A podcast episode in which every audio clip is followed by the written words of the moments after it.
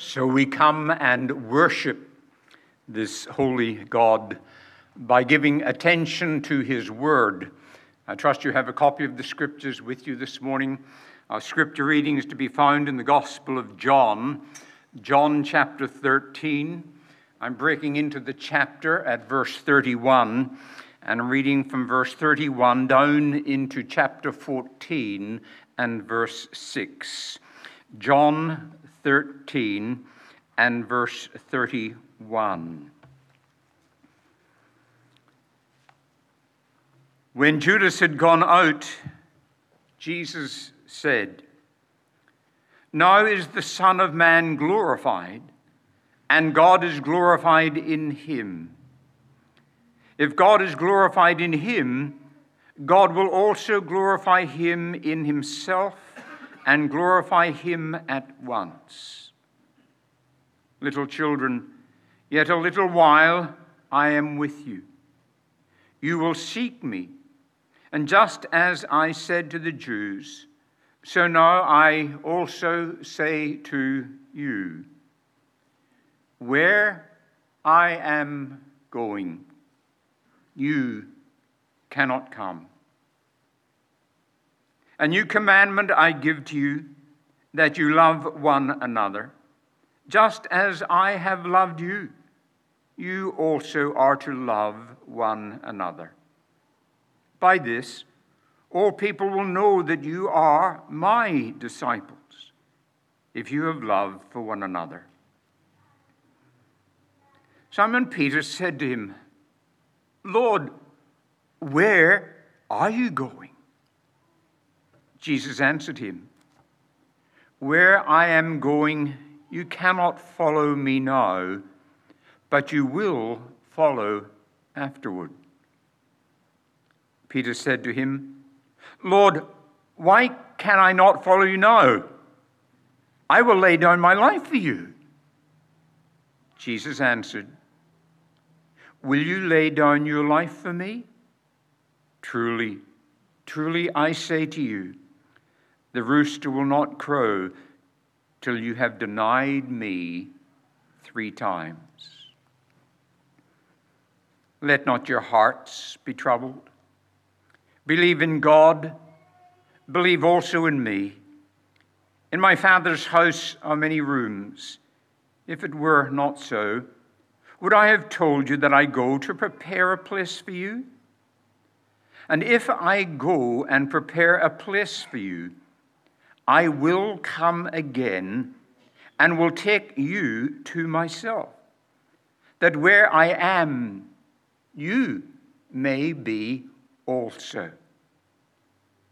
And you know the way to where I am going.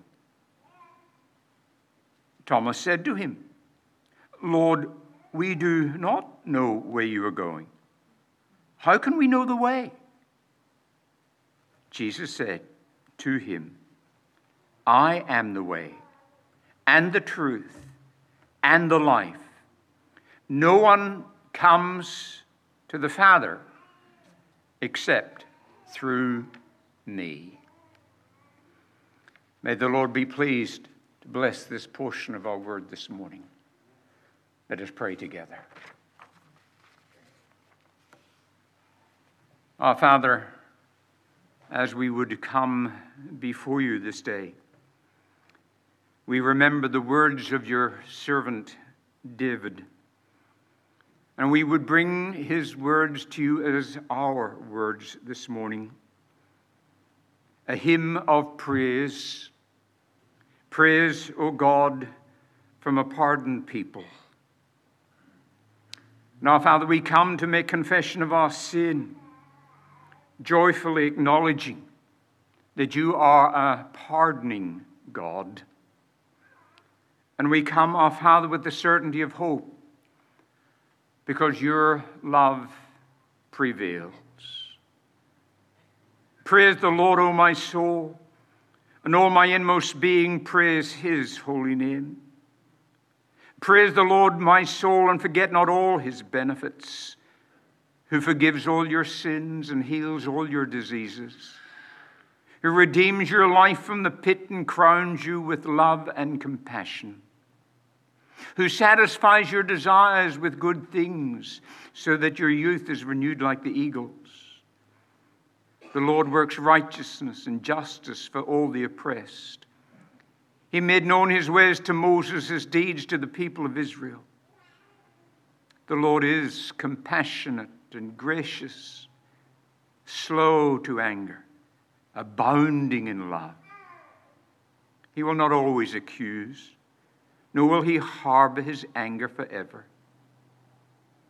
He does not treat us as our sins deserve, or repay us according to our iniquities. For as high as the heavens are above the earth, so great is his love for those who fear him.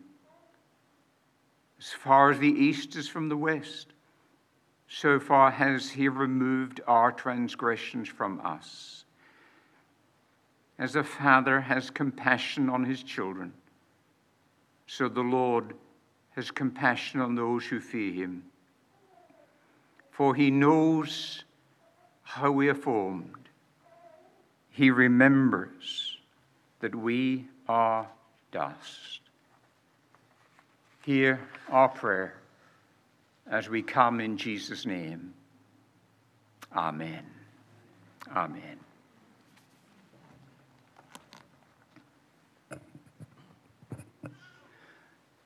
The hearse began its grievous journey many thousands of years ago as a litter made from saplings.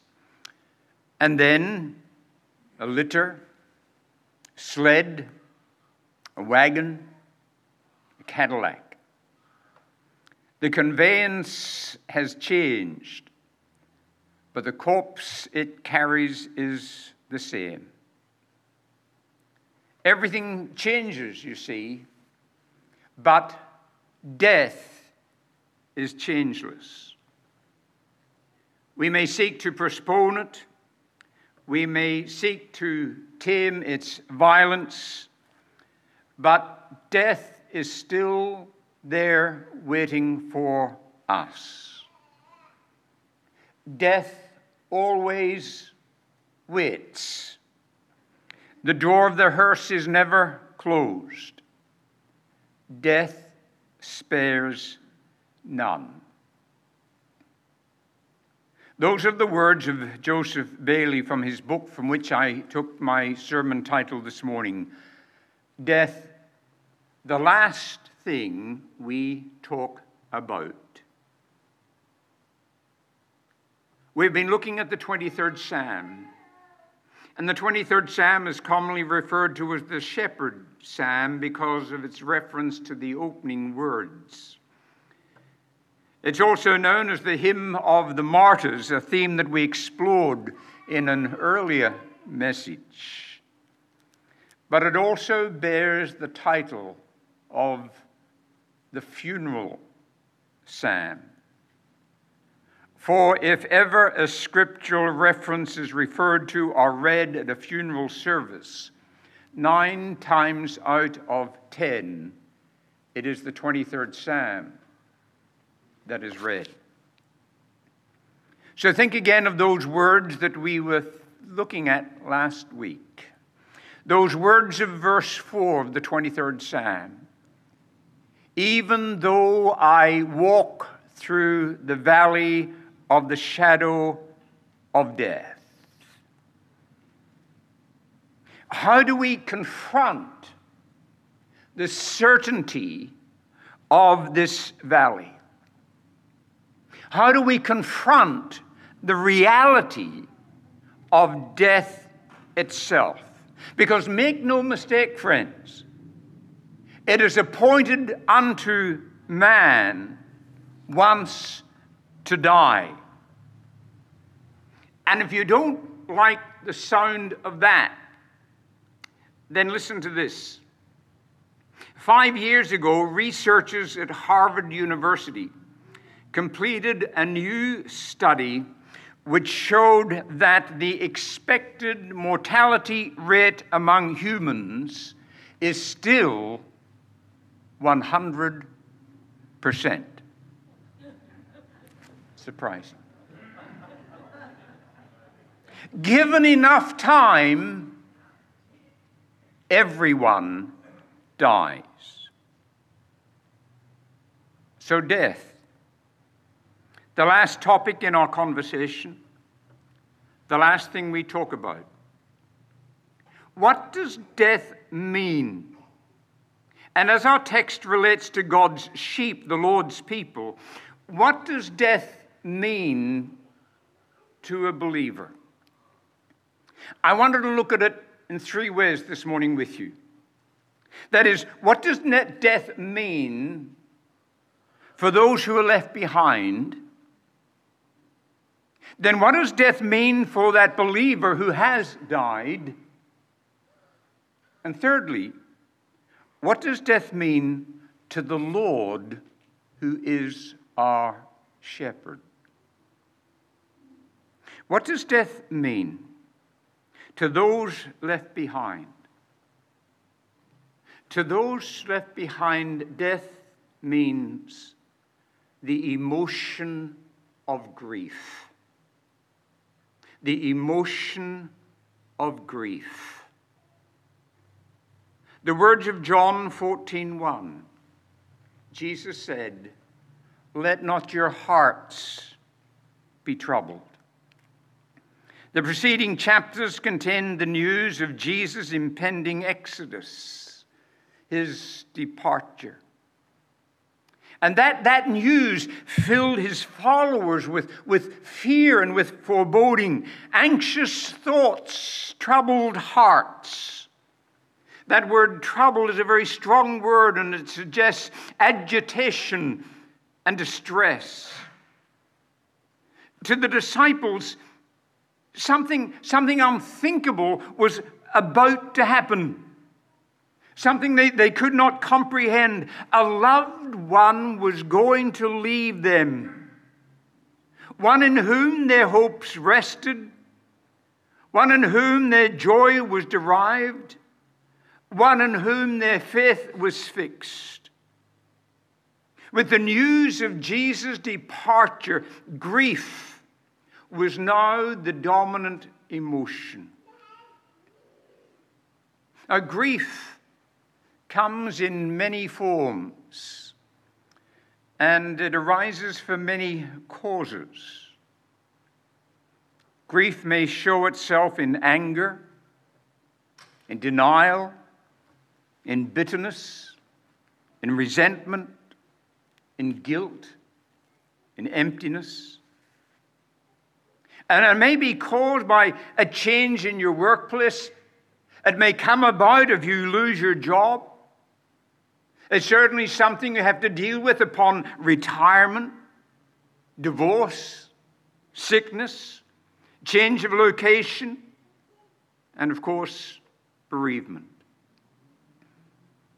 Someone who has been a significant figure in our life is no longer there. You sit at the kitchen table and their chair is empty. You go into your bedroom, their clothes hang unmoved in the wardrobe. The bathroom, the toothbrush still sits there by the sink. The slippers beside the bed. And the Bible sits unopened on the bedside table. Grief. The emotion evidenced by our Lord Himself at the death of Lazarus. John 11, 33 through 36. Jesus, the man of sorrows and acquainted with grief. Jesus wept. And the Jews said, See how he loved him.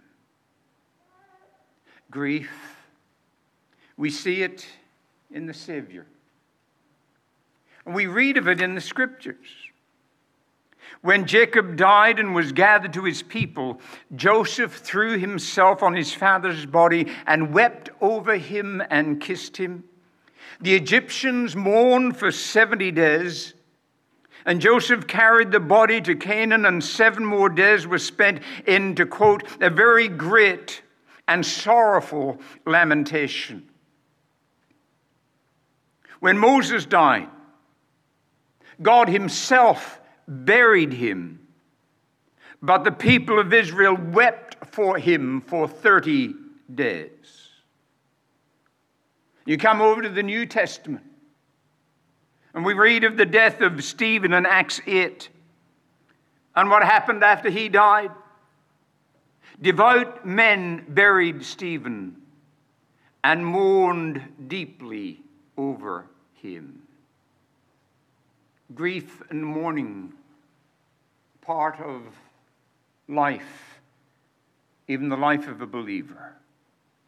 You see it in the Savior, you see it in the scriptures. We see grief also in the saints. Let me give you two examples. The saintly Robert Murray M'Cheyne.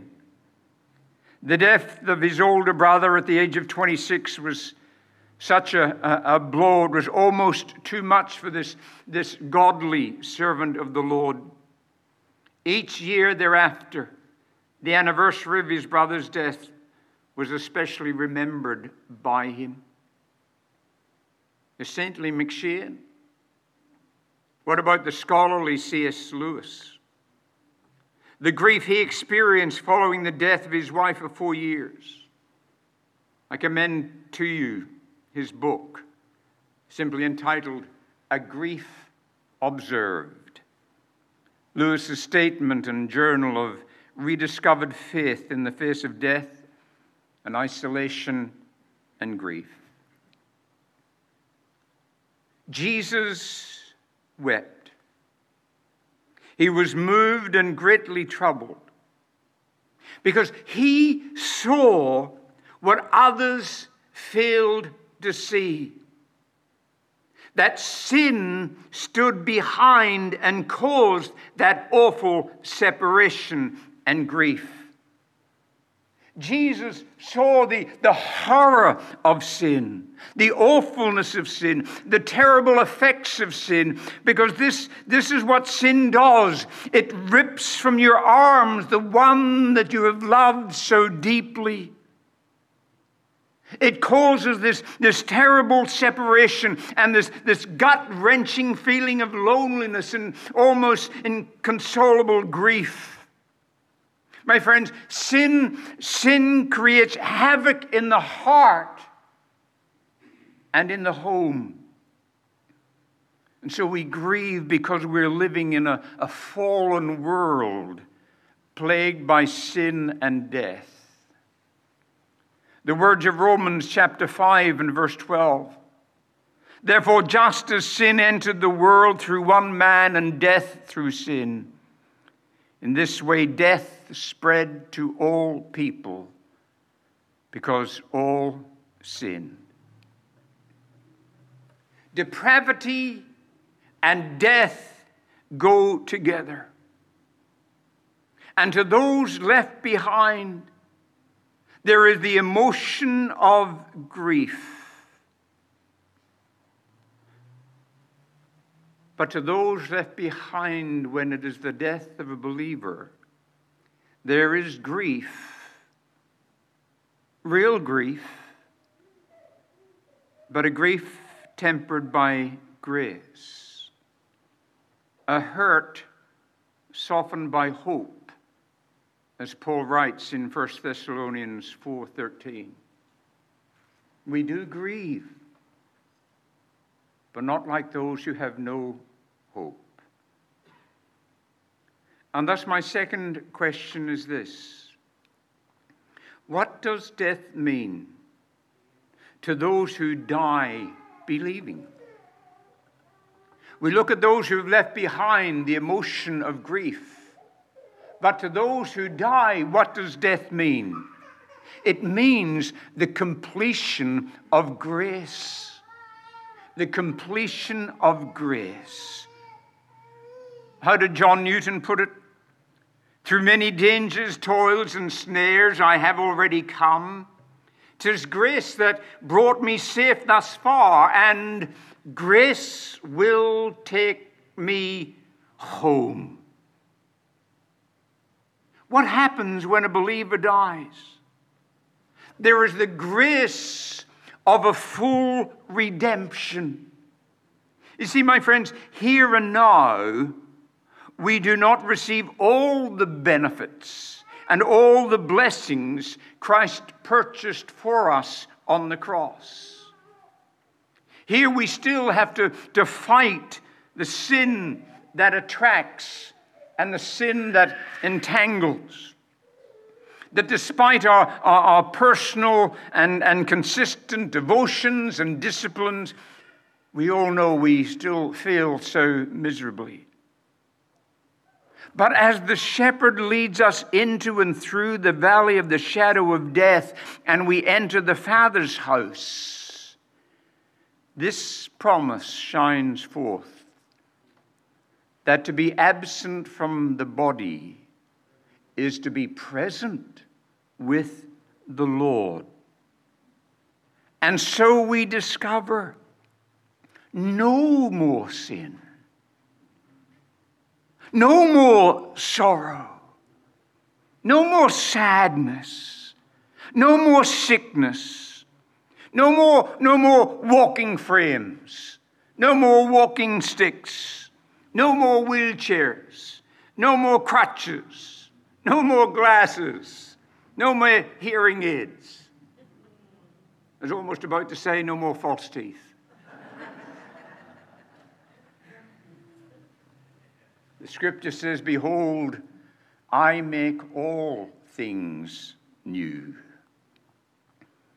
You see, through God's work of redemption, we are possessed by Him. We are His sheep. You are not your own, says Paul. And He possesses us in order that we may be like Him the work of sanctification. And sanctification comes to its perfect fulfillment when we die, because then we shall see him as he is, and we shall be like him. We shall be like him the completion of our redemption. But then, of course, there is that joyful reunion.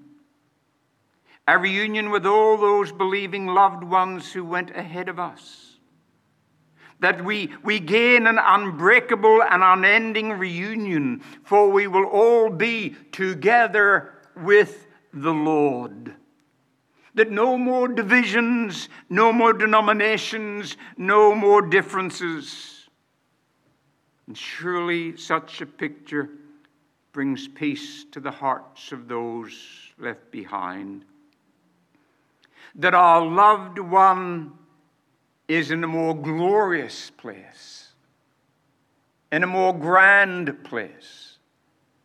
They're not dead, they've never been so alive. They're in the presence of God. A full redemption, a joyful reunion. And thirdly, by God's grace, those who have gone before us experience a glorious reception. A glorious reception. I'm sure many of you have read Pilgrim's Progress, that wonderful work by John Bunyan.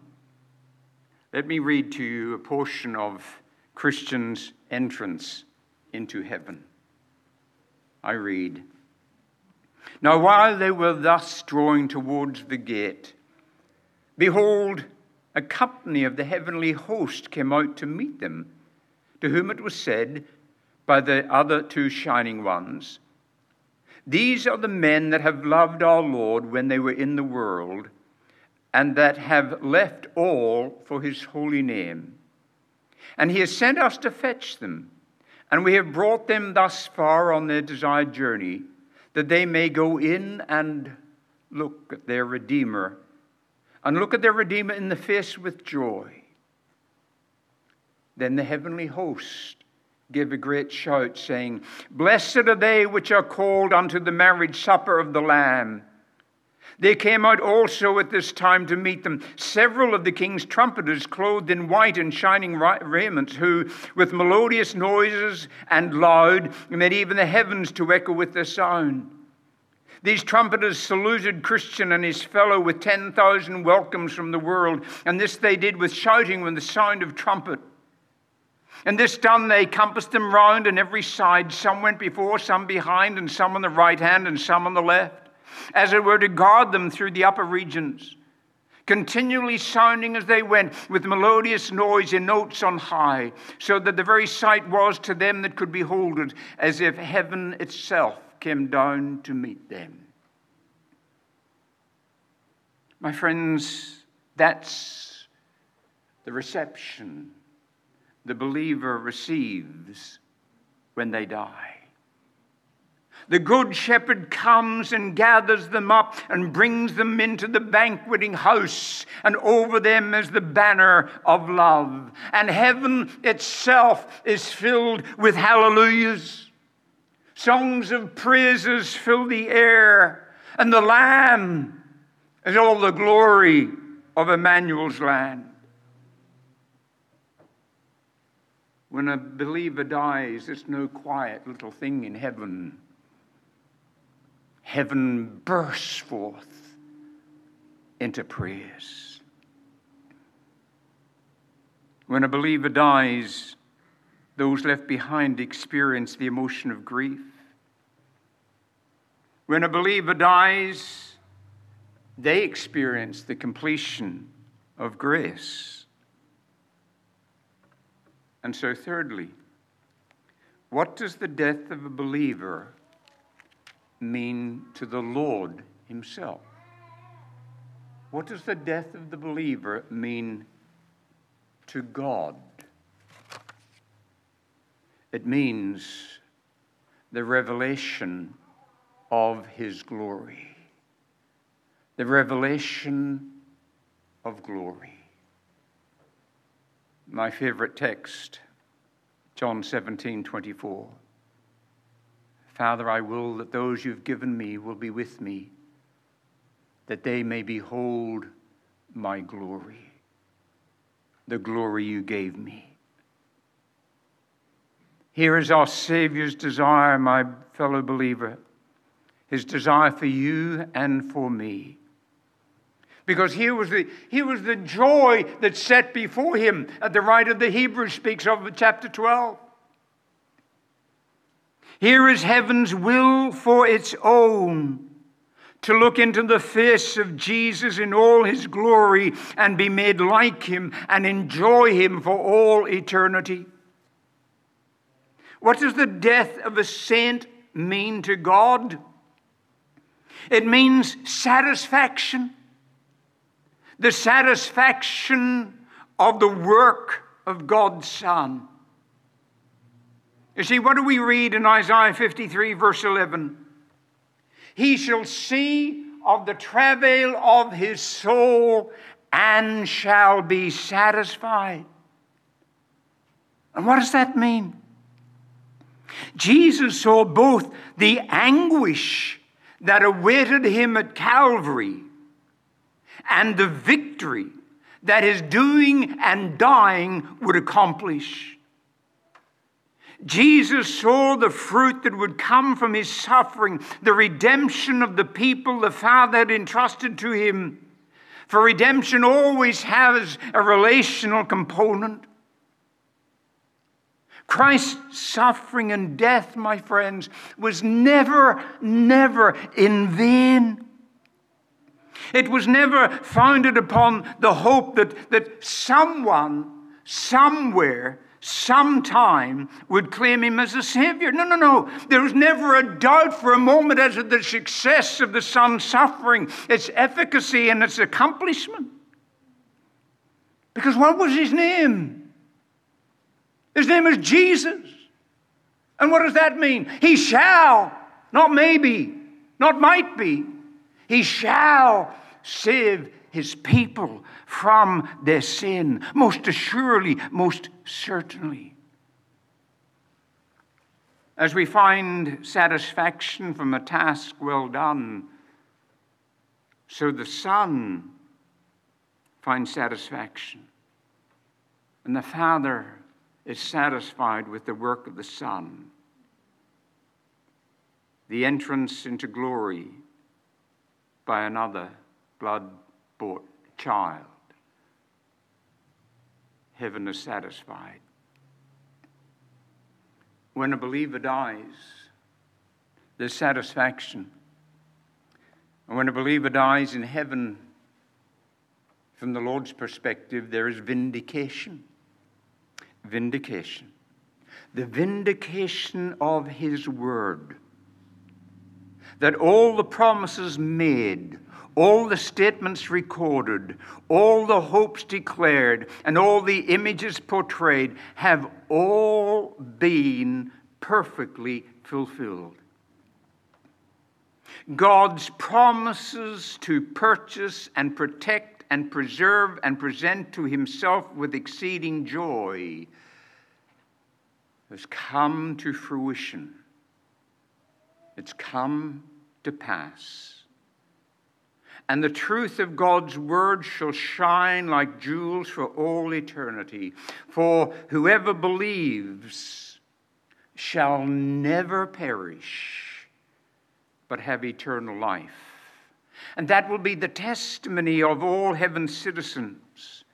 And the, the like response of the Queen of Sheba to Solomon in all his glory. That when, beloved, we, when we get to heaven, when we get to glory, when we get to see the Son, when we are there, the words that will tumble from our lips will be these The half has never been told. Here on earth, our minds cannot even comprehend the riches, the wonder, the abundance of what is in store in heaven for us.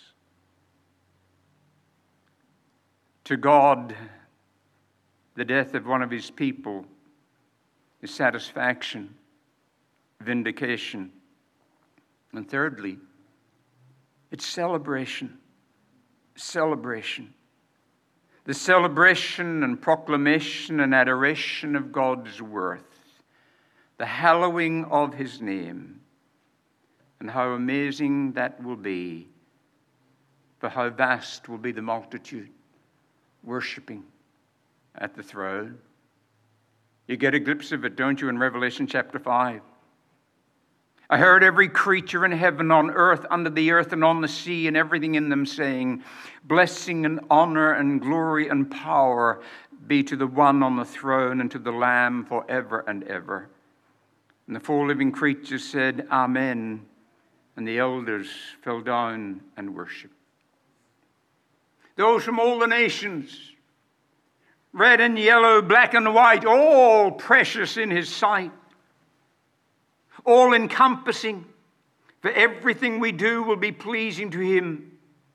Here we will be able to worship like we've never known worship before, all absorbing, because the Lamb is all the glory of Emmanuel's land.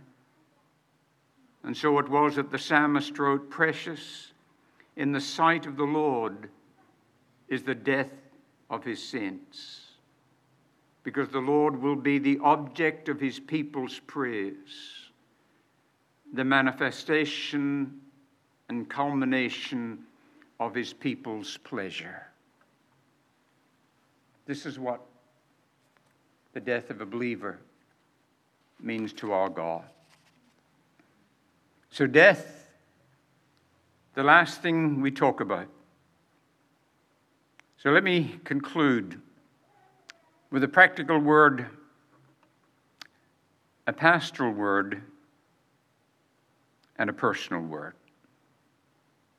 My practical word to you this morning is this plan for your funeral now.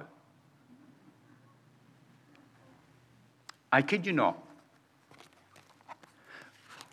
Write it down on paper. What kind of a service do you want? Who do you want to take part? What hymns, what songs, what Bible readings do you want? Know, because frequently believers pass the earthly scene and it's left to families who may be unbelieving to try and organize their funeral and they haven't a clue about the Christian faith. So you put it down. When I was the pastor at Noble Park, we, we designed a little brochure in conjunction with a well known funeral directors of stuff that you need to know and need to do. And we'd say, it was voluntary. If you'd like one of these, fill it out. You keep a copy, give a copy to the office in the church, and we'll have all the information here. Take time, my friends. And if it's to be a memorial service, it'd be a Thanksgiving service, then please allow some time for grief. Because to mourn is not sinful, and tears are not a sign of unbelief. We grieve. So that's my practical point. Take this seriously and start working out together as couples or as an individual the funeral that you would like to have. Pastorally, preserve your hope. That is, meditate frequently on the promises of God and use God's word and fight to get faith to strengthen your heart as we all face death. And death does have its fears. Let's not kid ourselves. The, the great fear has been dealt with by Christ, but you know, to, to all of us, I'm sure it's the, the sense of the unknown, the, the unknown. So Christians are to be people who die well. Wasn't that Wesley? We die well. So think about God's mercy, its depth. Meditate on His grace, which is so amazing, His love, which is so enduring and everlasting and, and, and feast often upon 1 Corinthians 15 and 1 Thessalonians chapter 4 and John 14. And realize, my friends, that the Christian hope is founded upon facts. The death, burial, resurrection of Jesus Christ. You see, the Christian faith, unlike others, the Christian faith is not fairy tales. The Christian faith is rooted and grounded in fact. Our faith has foundations that can be examined and tested. It's a historical faith. So meditate on God's mighty acts to build up your faith, to be strong for that last day. And so, personally, prepare to die. Prepare to die. For unless the Lord returns, we shall all die some day. So, how do you and how will you, you, stand before a thrice holy God on that day? And when you stand before him and he asks you this question Why should I let you into my heaven? How will you answer? What will be your answer? If you are not a Christian this morning, I don't ask what sins you have committed. I know you've committed them.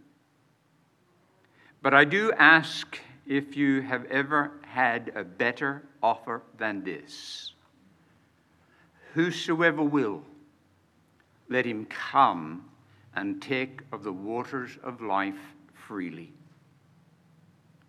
Or to speak of the same truth in different terms, God says to you, Turn to me.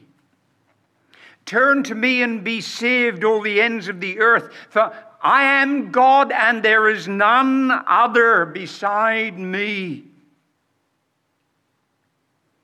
And, friends, one final word from God.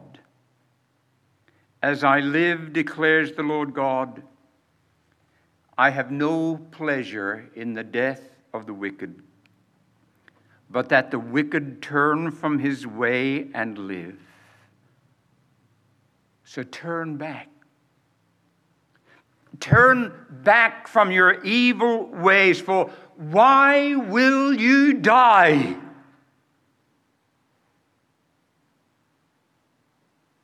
What does the death of a believer mean to those left behind? The emotion of grief. What does the death of a believer mean to them? The completion of grace. What does the death of a believer mean to God? The revelation of glory. So, what will your death mean? The triumph of heaven or the turmoil of hell? Of gladness or sadness? So, here again, the inescapable question that you will answer one day Why should I let you into my heaven? Oh, my friends, for heaven's sake, you think about that and prepare to meet your God. Let us pray. Oh God, rescue the perishing, care for the dying, snatch them in pity from sin and the grave, plead with them earnestly, plead with them gently. Jesus is merciful, and Jesus will save. And may the God of hope fill you with all joy and peace in believing, so that by the power of the Holy Spirit, we as God's children will abound in hope for his name's sake. Amen.